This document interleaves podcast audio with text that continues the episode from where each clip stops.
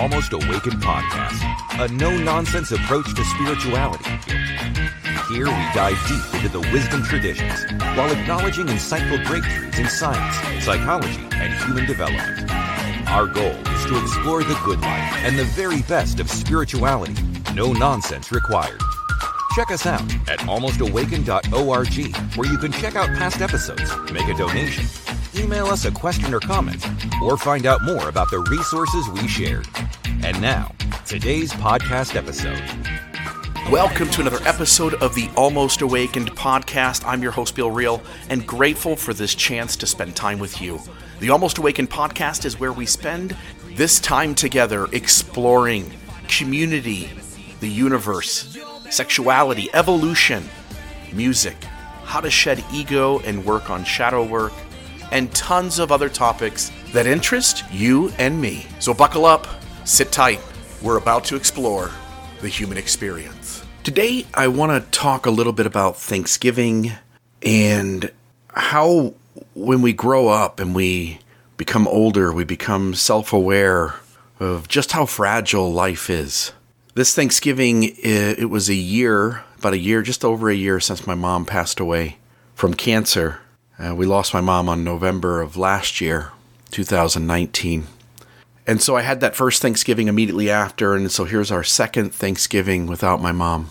My wife uh, cooked the turkey the day before on Wednesday. By the way, great idea. The turkey turned out fantastic. It wasn't dry. The flavor was good. So uh, to save yourselves a part of all that work that goes into those Thursday Thanksgiving festivities, cooking the turkey early was a huge benefit. And I would suggest it to all of you, uh, if you do the big Thanksgiving meal, to consider cooking your turkey a day early. When Thursday came, my wife got up early and got started on everything. And uh, she had had plans for all of this.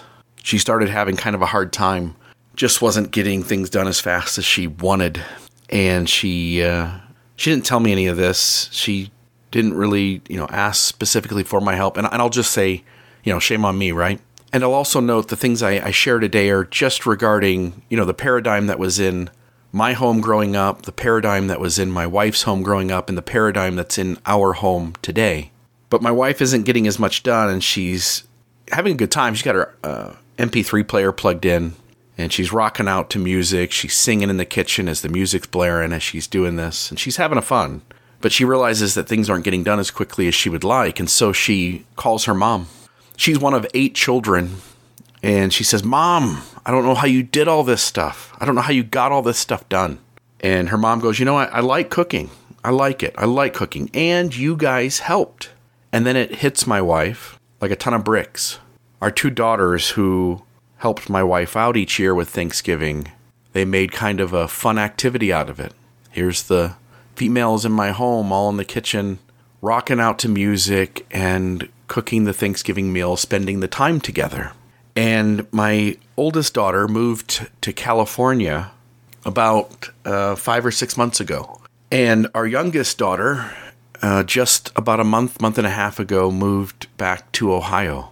She graduated high school a year early, has a boyfriend back in Ohio, and just was dead set on being happier out there and moving away.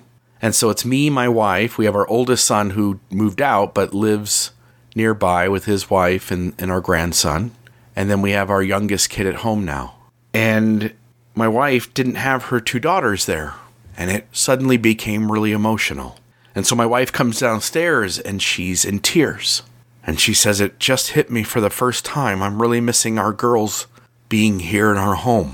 So as I as I start to talk about parts of Thanksgiving, I guess the first thing we need to kind of hit on is this whole empty nest thing that happens as we get older, as we hit the second half of life, as, as our children move away and start their own lives. And then we recognize that our parents are aging. You know, it's not just us that are getting older, it's our parents that are aging. And uh, they begin to deal with health issues. And in our case, and in the case of many of you, we lost somebody, my mom. These feelings of your kids going off and beginning their life, it it is deeply connected to your own realization that your life doesn't last forever, that life goes on and your life is fragile. as my wife is being emotional and crying, it's got me being emotional and I'm crying, and we're just hugging each other, crying, realizing that we're beginning to age and that life is changing. This uh, kind of set a tone for the day of being right there at the edge of crying multiple times through the day. I uh, I end up going upstairs and I, I'm helping my wife with some things. I'm mashing the potatoes and I'm cooking some beets and making the macaroni and cheese. By the way, we put provolone, the shredded cheese that you use on tacos, but not seasoned, just, just the Kobe Jack and Monterey cheddar or whatever it is. And we put some mozzarella on and just all these cheeses, and the macaroni and cheese turned out fantastic as well. As as I'm mashing the potatoes and cooking the macaroni and cheese, it strikes me, it strikes me at how much our moms or our wives, how much they do. I realized, like, my wife let me take care of a few things there on Thanksgiving, but she's the one who got up early. She's the one who did essentially everything. Because moms inside their head want to provide this really cool memory for their kids. Moms want to cook and provide this thing that happened in their childhood. Moms are always giving and giving and giving so much. We dads do too, but it's not the same. And so I, I suddenly am in the kitchen and I just realize how much my mom did to give me and my brother. I'm only one of two, to give me and my brother these incredible experiences, these incredible growing up experiences, the self-sacrifice of time and energy, of resources, doing things you don't want to do, but doing them and pretending you like them so that your kids can have these really solid experiences in their formation years. And I start bawling. I'm realizing how much my wife does, how much my mom did. And then I suddenly just start missing my mom terribly.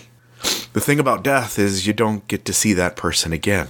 Maybe you do if you believe those stories, the stories of how you're going to be with your family again in heaven, how you're going to get to spend time with them again and reunite with them. But I don't believe those stories. And so I am grappling with the idea that I will never see my mom again. And over the last few months, I've just been really self-aware that life is short. My life is slowly coming to an end, and my wife's life is slowly coming to an end. And at some point, there will be other disruptions. And at some point, it'll be me, or it'll be her. And it has contributed significantly to the ability to live in the moment, and to be present, and to appreciate all that's coming and all that's going on. My son walked into the room. My kid, my two boys came in and they hugged me for a while. By the way, my two girls, my one in Ohio, my one in California, that's where they were for Thanksgiving. We had our son, our youngest son who lives in our home, and our oldest son and our daughter-in-law and our grandson, uh, and me and my wife for Thanksgiving. I'm bawling in the kitchen and my two sons come in and they both hug me and hold me as I, as I bawl like a little kid because I miss my mom, because I realize how fragile life is. My son, Zach, s- says, "Mom, thank you for everything you did to make this meal today." And I said, "Zach, that's what that's what moms do. They do everything." And uh, I reached out to my kids and sent them a message. And I wanted to read that to you here as I close out this episode. I wrote a text to all my kids, my daughter-in-law, my wife. I said, "Lost it in the kitchen tonight. Amanda is making everything with me assisting, but only assisting in the way that moms will let dads assist. Moms do everything. Moms get up early and get the hard shit done. Moms do the shit that dad doesn't really want to do. And on Thanksgiving, just when it's most apparent, I realized that my mom did everything on Thanksgiving too. Did all the hard shit then and in life as well. Got up early and only let dad do what dads are permitted to do, so that dad and the kids can soak in the moment and enjoy it like they did when they were kids, and so the kids can enjoy it and not worry about a thing." Again, my son Zach, I, I also messaged them and told him. Zach came in the kitchen and told my wife, thanks, thanks mom, for getting everything ready. And I replied, as I'm having this insight, that's what moms do, get everything ready. I hope that you and yours had a good Thanksgiving. I hope that you're enjoying the Almost Awakened podcast. I realize that there may be equality issues in some of the things I said that maybe bother you. But again, I'm just sharing with you the way my home was growing up and the way my home is or has functioned as an adult. Moms do everything. If your mom is still alive, reach out to her today. Tell her thank you. Tell her you love her. If your mom is gone, I simply want you to know I know what that feels like. I know how hard it is at moments. Most of the time, I just ignore it. I just pretend it's not there. And sometimes it hits really hard. If you've lost a loved one, I'm sorry. But 'tis life. Until next time. This has been another Almost Awakened episode. Check us out at almost awakened dot org, where you can check out past episodes, make a donation to keep this podcast running, email us a question or comment, or find out more about the resources shared in today's episode. For coaching opportunities or extra support, visit no nonsense spirituality dot com to meet with certified spiritual director Brittany Hartman.